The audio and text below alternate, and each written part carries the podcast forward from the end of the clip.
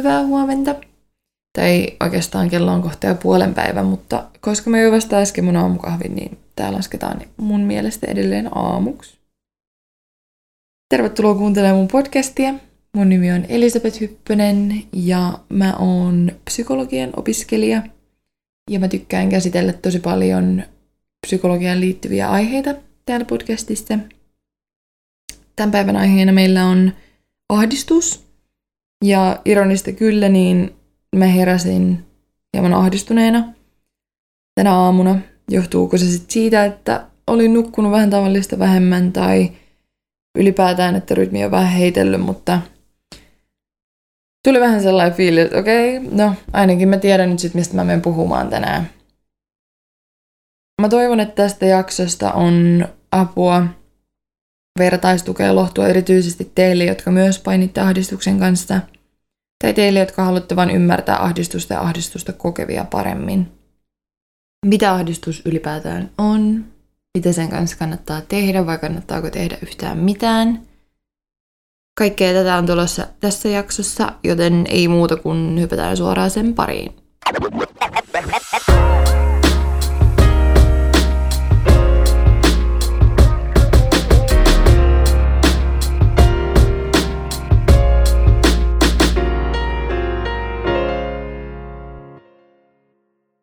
No niin, eli mitä ahdistus edes on? Siinä missä masennus liitetään menneisyyteen, että surraa jotain mennyttä asiaa tai käydään läpi ja vellotaan ehkä menneisyydestä tosi paljon, niin ahdistus on tulevaisuusorientoitunut asia. Ja siinä yleensä nimenomaan ahdistusta herättää epätietoisuus, ehkä pelot äm, tai toiveet tai odotukset tulevaisuuteen liittyen. Ja mä itse miellän siihen tosi vahvasti kontrollin tarpeen, että jos tulee sellainen olo, että, että kaikki tulevaisuuteen liittyvät asiat ei ole ihan täysin hallinnassa ja omassa kontrollissa, niin se usein tuottaa ahdistusta. Mä uskon, että ahdistus on kuitenkin perustunne ja se, on, se kuuluu meille jokaiselle, mutta se, että millä intensiteetillä me koetaan sitä, tai kuinka paljon me koetaan sitä elämän aikana, niin se vaihtelee tosi paljon ihmisestä riippuen. Ähm, varmasti myös ihan niin kuin biologisista lähtökohdista, että millainen sun hermojärjestelmä on, että kuinka, kuinka herkkä sä oot kokemaan ahdistusta, kuinka perusluonteelta tai perusominaisuuksilta se neuroottinen ihminen on, tai mitä ylipäätään ihmisen elämässä tapahtuu. Että mikä saa sen mahdollisesti potemaan ahdistusta. Mä kysyin yhdeltä mun ystävältä, joka kokee ahdistusta, ja hänellä on todettu ahdistuneisuushäiriö, että miltä se ahdistus tuntuu, että miten se pukisit sen sanoiksi. Ja hän antoi mulle kaksi tällaista kielikuvaa, jotka auttoi ymmärtämään, ja varsinkin niitä, jotka ei välttämättä tunnista itseään ahdistuneeksi ihmiseksi tai että potisi paljon ahdistusta omassa arjessaan tai elämässään, niitä voi auttaa ymmärtämään, että, että miltä se tuntuu. Ja tämä ensimmäinen metafora tai tämä kielikuva menee näin. Mun täytyy kerätä junaan, joka lähtee viidentoista minuutin päästä, mutta mä en ole vielä pakannut yhtään mitään, mä oon vieläkin kotona, ja ei ole mitään toivoa, että mä kerkeen siihen junaan, mut mun täytyy. Ja tämä kielikuva osoittaa sen niin kun, tietynlaisen paniikin tunteen siitä, että et, et, tämä on viimeinen juna, mun on pakko kerätä siihen. Mä en ole pakannut vielä mitään. Ää, mä tiedän, että mä en kerkeä, mutta silti mun pitäisi kerätä. Ja sitten se on semmoinen eskaloituminen, vähän semmoinen lumivyöry päässä ja sielussa. Ja sitten tämä toinen kielikuva ahdistuksesta on, että et sulla on vaan ihan massiivinen lankakerä aivan solmussa, mutta sun täytyy selvittää se ja avata se. Ja on vaan, että et mistä päästä ruvetaan hommiin ja mitä mä rupean purkamaan tästä ensin, ja se tuntuu tosi voimakkaan ylitsepääsemättömältä. Olen myös kuullut sellaisenkin version, tämä on nyt tämmöinen bonus, bonuskielikuva tähän, mutta että, että ihmisellä olisi tuhat välilehteä päässä auki samaan aikaan, ja se vaan tuottaa sinne tosi paljon ruuhkaa ja tukosta. Mä oon itse kokenut ahdistusta jonkun verran mun elämässä. Mm, en ehkä niinkään, että, että se olisi ihan minkään sortin häiriöksi asti. Et yleensä just häiriöksi lasketaan semmoiset tietyn aikaa kestäneet, tai niinku, että silloin kun sen diagnoosin saa, niin se on kestänyt tietyn määrän aikaa, ja mikä täyttää siis kriteerit, ja, ja se, on, se täyttää myös muut tämmöiset oireen kuvat.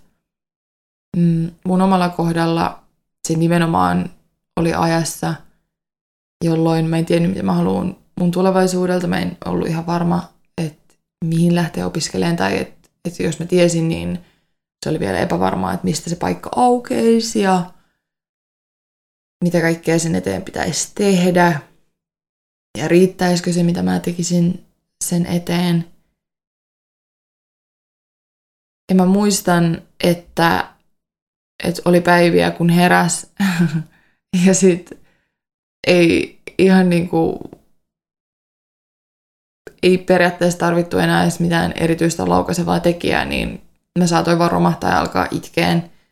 Ja ihan sellaista hillitöntä itkua, jolla ei tuntunut tulevan niinku yhtään mitään loppua. Et se oli niinku Niagaran putoukset auki sillä sekunnilla ja, ja tuntui, että se olisi voinut jatkua niinku hautaan asti se itku. Mm. Ja se on tosi, tosi, tosi emotionaalisesti raskasta, koska se vie todella paljon energiaa olla niin sitoutunut johonkin tunteeseen sellaisella intensiteetillä, että se tavallaan tuntuu, että se, se tunne hallitsee sua enemmän kuin sä hallitset sitä tunnetta sillä hetkellä. Mutta sitten kaiken ahdistuksen kokeminen auttoi mua todella paljon tutkiskelemaan mua itseäni ja sitä, että mikä on sen ahdistuksen juuri ja mitä mä voin ylipäätään tehdä sillä, että mua ei ahdista enää niin paljon. Ja mun mielestä ihan ensimmäinen asia on hyväksyä se. Se oli mulle tosi vaikeaa, koska en mä halua välttämättä jotenkin uskoa, että mun täytyisi hyväksyä joku semmoinen asia, joka on tosi negatiivissävytteinen mun elämässä. Mutta se oli oikeastaan ainoa keino siihen, että tai se on, niinku, se on se tavallaan ovi, mikä avataan ja sitten pääsee siihen huoneeseen ja sitten siellä huoneessa voi alkaa työstään sitä itse asiaa. Mutta jos et sä avaa sitä ovea, sitä, ei hyväksy sitä ahdistusta, niin ei pääse ikinä niille seuraaville askelillekaan, että pystyisi työstämään sitä ahdistusta. Mä opin kuuntelemaan itseäni tosi paljon paremmin. Mä opin myös arvioimaan, että okei, mikä, mikä tunne milloinkin tuntuu siltä, että se johtaa ehkä vähän syvempään ahdistukseen. Ja mä opin pysähtymään näiden tunteiden äärelle. Kuulostelemaan tosi paljon itseeni, että, että onko tämä nyt mun ahdistusta, onko tämä kenties jonkun toisen ahdistusta, jonka mä oon vähän niin kuin imennyt itseeni, mihin tämä liittyy, onko tämä niin paha asia, kun oikeasti mun päässä se tuntuu siltä, vai olisiko vaan aiheellista pysähtyä, hengittää ja olla vaan hetki. Mä oon myös kokenut tosi paljon apua tosi konkreettisista asioista, kuten ihan sellaisista, että, että mä vaikka käyn suihkussa, mä pidän mun hiuksista, ihosta, kehosta huolta, mä syön hyvin, mä oon tosi säännöllinen, mä käyn urheilemassa, ähm, juon jotain rauhoittavaa teetä. Tekee niinku asioita, jotka on tosi... No just tosi konkreettisia semmoisia, hei, tämän mä voin tehdä. Ja mä voin tavallaan tehdä jonkun teon, jonka mä voin saattaa alusta loppuun, vaikka keittää sen teeveden ja kaataa sen veden siihen kuppiin ja laittaa sen teepussin sen likoomaan. Koska ahdistus voi tuntua tosi abstraktilta ja että sitä ei välttämättä pysty aina hahmottamaan ja siitä ei aina välttämättä saa just kiinni sillä, että mikä, mitä tämä nyt on, niin sen vastapainoksi mun mielestä sopii tosi hyvin just tosi konkreettiset asiat. Mutta mä en tarkoita sitä, että pitäisi kuitenkaan harhauttaa itseensä tai yrittää viedä sitä huomioon kokonaan pois siitä ahdistuksesta, mutta se on mun mielestä tosi hyvää ensiapua. Muutenkin yleensä ihmiset, jotka tuppaa kokemaan ahdistusta ehkä laajemmassa mittakaavassa elämässään, niin yleensä tälle ihmistyypille tai näille ihmistyypeille sopii tosi hyvin säännöllisyys ja terveelliset elintavat ja semmoinen tietynlainen harmonia. Mutta mun mielestä ahdistus ei todellakaan ole pelkästään mikään huono asia, koska varsinkin kun ottaa huomioon, että se kuuluu meidän perustunnekirjoon ja luultavasti jokainen meistä kokee sitä jossain määrin joskus elämässään, vaikka sitä ei pystyisi nimeämään tai ei tulisi ajatelleeksi, että no, tämä oli nyt ahdistusta, eikä se välttämättä just haittaisi elämää, mutta, mutta mitä suuremmalla todennäköisyydellä se kuitenkin on meidän jokaisen tunnekirjassa mukana. Ja sillä on myös niitä hyviä puolia. Mun ystävä toi tämän tosi hyvin esiin, että et ein sanominen on ollut tavallaan ahdistuksen sivutuote. Eli silloin, jos joku asia on ahdistanut tosi paljon, niin sit onkin oppinut sanoon ei monelle asialle. Joko asioille, jotka ahdistaa, tai sitten ymmärtää nyt, että nyt mun täytyy vaan yksinkertaisesti pysähtyä ja sen takia sanoa ei jollekin asioille. Ja jos oppii sanomaan ei, vaikka se tulisi ahdistuksen kautta, niin mun mielestä siinä on jo voitettu todella paljon, koska ei-sanominen on varmaan yksi tärkeimmistä taidoista ja asioista, mitä voi elämässä oppia. Lisäksi hyviä puolia on just se pysähtyminen. Meidän yhteiskunta on aika vaativa ja mitä kohdistuu just varsinkin menestymiseen ja oman kuvan kiillottamiseen ja pärjäämiseen ylipäätään, että saatika pärjäämiseen paremmin kuin muut, niin se, että jos uskaltaa pysähtyä, niin sekin on jo voitto sen kaiken rumban keskellä, koska tosi usein pysähtymistä ei palkita. Tai sitten sekin koetaan tosi semmoisena suorittamisena, että okei, nyt mä menen vaikka johonkin salin joogaan pysähtymään hetkeksi. Mutta mitä jos pysähtyisikin useammin arjen keskellä tai silloin, kun tuntee sen hiipivän ahdistuksen, tietää, että nyt on aika silleen, että, että mä otan hetken henkeä, mä priorisoin asiat, mä priorisoin itsestä huolehtimisen, mikä on myös semmoinen asia, joka on mun mielestä äärimmäisen hyvä ahdistuksen sivutuote. Että silloin tulee, toki on varmasti siis, ja onkin siis tapoja purkaa se tosi huonosti ja, ja käyttää näitä niin sanottuja huonoja coping-keinoja siihen, että että yrittää harhauttaa itseensä siitä ahdistuksesta. Mä oon ainakin itse tosi paljon just suorittamiseen purkanut ahdistusta, tai sitten nimenomaan niin kuin väärällä tavalla siihen suorittamiseen, että sit mä oon niin kuin hukuttanut itteni asioihin, tai mm, siinä, missä keho, keho ja mieli kaipaisi rauhoittumista, niin sit mä oon vaan vetänyt vaikka jotain kahvia hulluna ja painannut semmoisella lainaenergialla eteenpäin. Vaan tajutakseni sen, että nyt olisi oikeasti aika pysähtyä ja pitää itsestä huolta. Itse on kuitenkin se, kenen kanssa viettää kaksikymmentäneljä tuntia vuorokaudessa koko tämän elämän ajan. seitsemän päivää viikossa, kolmesataakuusikymmentäviisi päivää vuodessa, joka ikinen hetki sä vietät sun itsesi kanssa, niin itsestä on hyvä pitää huolta, varsinkin ahdistuksen keskellä. Mites sitten, jos ei itse välttämättä paini ahdistuksen kanssa, mutta mutta joku läheinen painii, niin miten tällaista henkilöä voi auttaa? Mun mielestä aina tosi hyvä on kutsua ihminen puheyhteyteen. Ja itse asiassa yleensä just ahdistuksesta puhuminen on tosi helpottavaa, koska mulla ainakin tuntuu, että se ahdistus heti melkein puolittuu, kun mä saan sen ulos mun suusta. Koska kuitenkin puhuminen on yksi tapa ajatella, ja usein puhuu, että se muodostaa ajatuksia sanoiksi. Voi olla, että saa semmoisia oivalluksia kesken oman puheensa. Ja silloin se ei enää välttämättä se ahdistus näyttäydykään enää semmoisena samanlaisena mörkönä, vaan se tulee huomattavasti pienempään kokoon ja jotenkin hallitumpaan muotoon. Ja usein vaan siinä tämän henkilön vieressä oleminen ja hänen kuuntelu, niin se on kaikki, mitä tarvitaan sillä hetkellä.